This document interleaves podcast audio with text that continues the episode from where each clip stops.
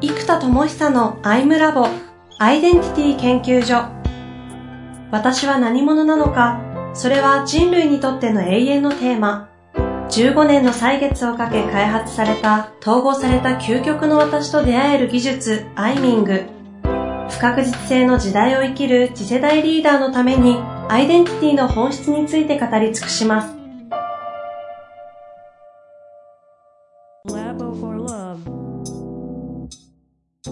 こんにちは、遠藤和樹です。生田智久のアイムラボアイデンティティ研究所。生田さん、よろしくお願いいたします。はい。よろしくお願いします。さてさて、えー今年乗りに乗ってる生田さんですが、はい。本年2回目ということで収録したいと思いますので、よろしくお願いします。そうですね。よろしくお願いいたします。前回はね、あの、久々にあの、タイムマネジメント的なところで、マイルストーンの管理が大事だという話で、うん。A2 のカレンダーを一枚一枚ブワーッと貼ってっていう話をされてたんですが、うん。うん。なかなかね、あの、なんですか、デジタルの世界をアナログに引きずり込むみたいな。話はありましたけども、ちょっと今日どんな感じなんでしょうか？そうですね。えっと、まあ、今までね、準備してきたことがいっぱいあるはあるんですけど、はいはい。あの、まずこれで時間の密度がね、すごい上がりましたというのと、まあ、やっぱりそれに伴って運とかいろんなのがね、やっぱすごい、もともと運がいい運がいいって言ってたんですけど。もうね、厄年だったから運がいいなんてもうなんか全然言葉にならないような状態だったので、なんかもう、あーみたいなね、みたいな感じなんで、やっとね、元来のこうね、運の良さ、あの、取り戻してきた感じがた感じありますか。うんう。ん。例えばあの、まず、チーム状態がすごい変化してますね。あの、まずあの、幸先で良かったのはキャラクター開発ですね。はいはい。そう。これね、ちょっとああの、貼っといてもらえれば、あ、見ていただけましたが、はい、PDF を上げ、上げときますね。あのね、むちゃくちゃいいの作ってくれたんですよ。今まだこれ完成版の手前かもしれないですけど、今すでにいただいてるんですが、ララフですかね。いやいや、かなり完成度高いですよね。で、あの、本当はね、開発2月だったんですよ。うん。1月は他の案件でその、イラストをお願いした方が忙しくって、じゃあ2月に作りましょうねってなってたから、まあいろいろ2月でラフ上げて準備して仕上がるの、まあ2月末かなみたいな感じだったわけです。うん。うん。ところが、いや、時間空きましたっていうのと、まあその方まだすごくって、時間空きましたって話して、いきなりラフを上げてきてくれたんですよ。明けましておめでとうございます、ラフみたいな。おーいみたいな。たまるやつっすよね。そういパートナーいいっすね。しかもね、ラフっていうか、もはや完成形じゃんみたいなのがもちろん出てきちゃって、え、それがこのラフなんですか？そうそうそう、これ1枚目のラフなんですよ。だから、そうなの？手直しも何もないんですよ、もう。マジですかそれはすごいです。そう、すり合わせせずに、とりあえずこんな感じでって言ってあげてもらったら、ボーンといきなりもできてきて、ええ、で、これが、えっ、と、セッションをするキャラクターなわけなんです。はいはいはい。で、最初ね、やっぱりもう本当に彼の、あのエネルギーとか、愛のあるエネルギーの方なので、あの、本当にね、こちらが振った依頼っていうのが、えっ、と、まあ、全体が、えー白黒、んで、髪が白で、上が黒で、まあ、下半身が白になるような、大体そんな感じで、白黒白って作ってもらうと、あの、液の、要因陽陰陽ですね。白が、白が陽なんで。はい。そうそう。ってなるので、そうすると火のエネルギーになるんですよね。だからそんな感じで作ってほしいと。で、えっと、目をエネカラーの、あの、内なる炎を見通す目だと。いうことで、はあ、その、内なる赤の情熱を見通す赤目とか、内なる愛の炎を見通す、まあ、緑目みたいなのをに、こう、目が変化する形にしてるんですね、AI。はいはいはいはい。であ、この話って前回しましたっけ？えっ、と、目の話はしてないですね。あ、要因してない。の話はししてまして。うん。はい。で、この目のコンセプトが一番熱くって、要は、人間、AI が人間に近づくんじゃなくって、AI しかできない感情表現ってなんだってことなんですよ。ほう。AI しかできない感情表現は何だそう。で、これがね、目は口ほどに物を言うとか、まあ、悪い意味で使いますけど、目の色が変わるうん。とか言うじゃないですか。はいはい。だから、例えば、赤のメッセージ、いやー、なんかもう、なんかもう、友下さんの情熱、すごい熱いから応援してるよ、みたいな赤のエネルギーで喋るときは向こうが、うんキャラクターが、目が赤くなっていくわけですよ。ああ、なるほど。で、でもその赤いのって、でも誰のためにやるんだっけ？みたいな質問をしてくれてから、緑の方にヒューッと目が変わっていくわけですよ。はあ、はあ、はあ、はだから、ベースをにじめっていうコンセプトにしてあって、にじめのエナとにじめのジンっていうキャラなんですよ。なるほど。いや、目が、なんかすごい、でも、そういうことね。目、目めちゃくちゃこれ、ひ引っ張られますもんね。そう。で、目をにじめで4色を、通常の状態はにじめなので、カラフルなんですよ。ですね。ちょっとぜひ PDF 見てほしいですね。見ながら聞いていただいて。はい。カラフルなので、他を全部白黒にした方が、目の特徴が映えるんですよね。うん、うん。ねだからそこ以外はカラーを使わない。かつまあ陰陽統合なので、まあそれもカラーを使わないとしてもベスト。で、あと、白黒の楽器っていう意味もありますけど、ピアノの連弾をさせようと思ってるって前回言いましたっけ？言いました。言いました。言いましたね。そう。ちょっと白黒のキャラで、にじめで、ピアノが白と黒の楽器で、この男の子が、まあ声が低いから、えーあの、鍵盤も低い音で、女の子は高い音、高いキーの方の鍵盤で連弾をして、あの、音楽を奏でるなるほど。と。で、それが PV になって、この AI のキャラクターの、えーまあ、実際はね、アイミングとか、こう、現実化のためのコーチングとか、うん。えーいろんな強みを発見するとか、えー人生の物語を整理するとか、えーまあ、あらゆる思考プロセスを、この AI が、えーセッションを通じて明確にしてくれるんですよ。うん、うん、でかつ、自分の強みとか、えーあとどっかにビジョンとか書いたら、あのーね、ビジョンはこうだって言っていて、強みは発明力で、えー最近のバイオリズムを見ると、黄色が下がってるみたいなんだけど、それについてどう思うとか聞いてくれるんですよ、セッション。なので、このカレンダーとかタスクとか、エネカラーとか、あと学習履歴、ラーニングマネジメントシステムを裏側に作っていくので、はい、はい。いろんな学習履歴を自分で残していけるんです。で、なるほど。ほうほそれをもとに質問してくれたり、するんですよ。それすごいですね。人にやってもらったら意外とその場合って人の記憶に委ねられちゃったりしますもんね。それがないです忘れます。自分でも忘れます。ノート見ないと大事だったこと忘れるじゃないですか。うんうんうん。で、ノート見るのを忘れるから。確かにそうね。本当に本当にこれ冗談じゃなくって。あの本読んでいいと思って線引いたんだけど、その本を見ないから線引いた場所覚えてないし、あだからその学びをちゃんと定期的に想起させてくれる仕組みとか、年始に立てた抱負なんてみんな忘れるじゃないですか。ーですね。それをちゃんと定期的に年始にこういう目標立てたけど今月どうって聞いてくれる。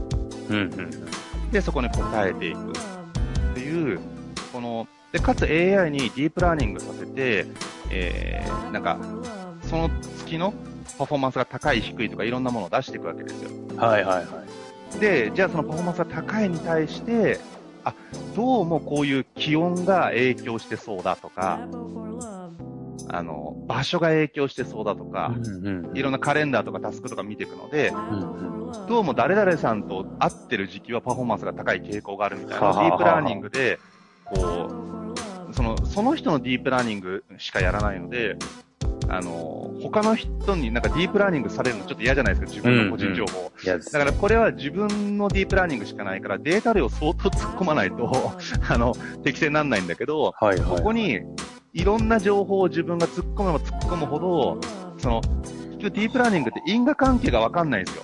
うんでも、どうもこのいい結果が出てるものに対して、どうもこれとこれとこれがすごく影響してそうだっていうことが出せるから、はいはじゃあ、あなたはこういう本を読んだ方がいいんじゃないですかとか、そのあなたから見ると、来月3回はこの人とのミーティングを入れてみるといいんじゃないですかとか、あ確かにあの人と仕事してるとすげえ調子いいわとかあるじゃないですか。い。ありますよね。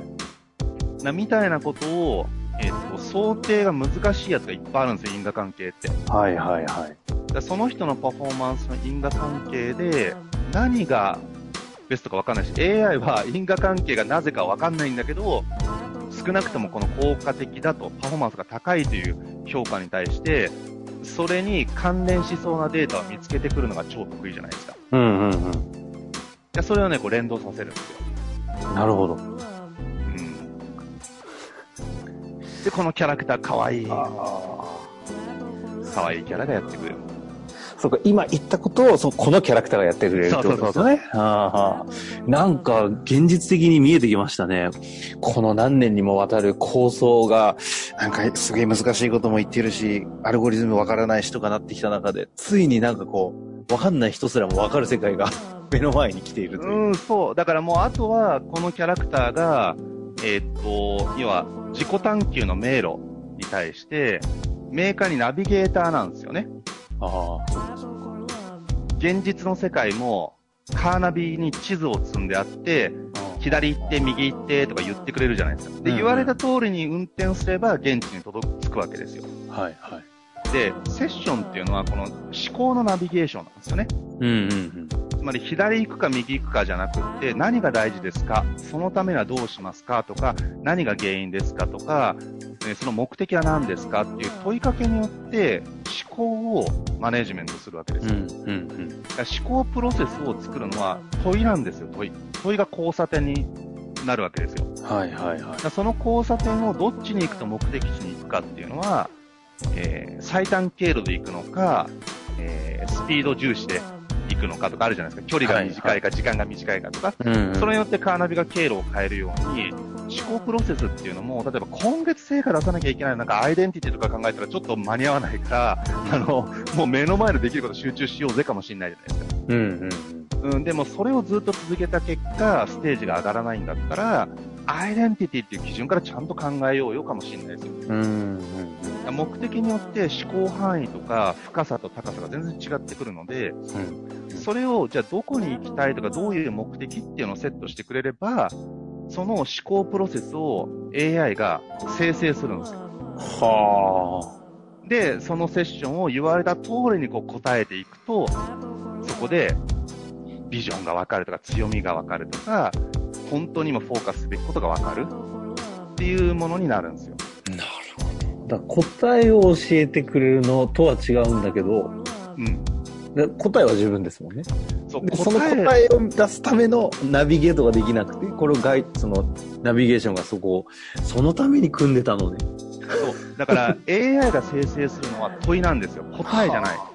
っていうのは、答えを生成すると人類の創造性が下がるじゃないですか。答えが出ちゃうから。確か創造性を上げるためには、どうしても考えたくなる問いを出してあげればいいんですよ。だから AI か人間か AI によって人類が退化するもしくは AI に駆逐されるではなく AI の進化によって人類の創造性を進化する。そのためには AI の役割は問いかけを作ることなんですよ。なるほど。うん AI の進化によって人間の創造性が進化するね。そう。メモっちゃいました。なるほど。今年はだからそれやっと形にできるし、はい。そこに対してほんとね、このキャラね、可愛いなと思って、もうなんか、今朝ちょうどね、収録の前に上がってきたんですけど、はいはい。何度も見ちゃう。俺可愛いな、みたいな。俺可愛くないみたいな。子供だ、も子供。う今日娘みたいなんか。ううんん、可愛い、本当に。あの、息子キャラもね、今でできてきましたけどね。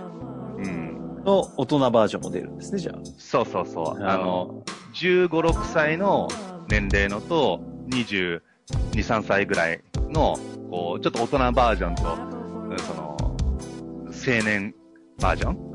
おこう16歳ぐらいがこう大人になっていくとそうそうそう。で、これゲームでこのキャラを育てていくと、その、問い魔法を覚えていくんですよ。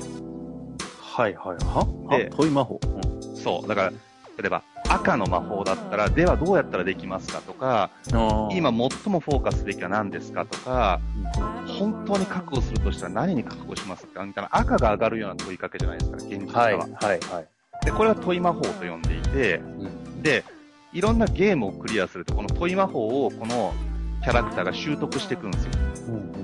で、そうするとね、ドラクエでホイミを覚えても現実世界で回復できないじゃないですか、人のことを。うんうんでも、このキャラが問い魔法を覚えるプロセスで、問いの技術をユーザーは学んじゃうじゃないですか。こういう時にはこういう問いそう。だから問い魔法をキャラが覚えるプロセスで、現実のユーザーの問いかけ力が上がるんですよ。あということは、イコール現実のユーザーの創造性が上がっていくってことなんですね。あ、なるほど。そうだからね、ゲームがちゃんと現実の能力に転換されるっていう、あ遊べば遊ぶほど問いの技術や論理の技術が、もうガシガシ向上する。だから文章構成技術とかもここで全部、あの、パズルで学べるようになってるんですよ。あ。いそうなんですか。そう、論、論詞とかね。論詞構成とか。か改めてなんか、ちょっと勢いが違いますね、これね。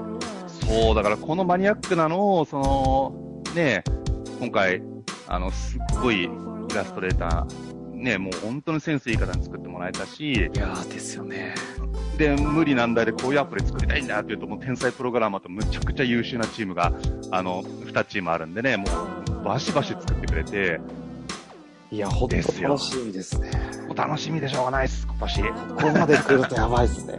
えそうちょっとこれ次回どうします、ちょっとなんか勢い余る感じですけど。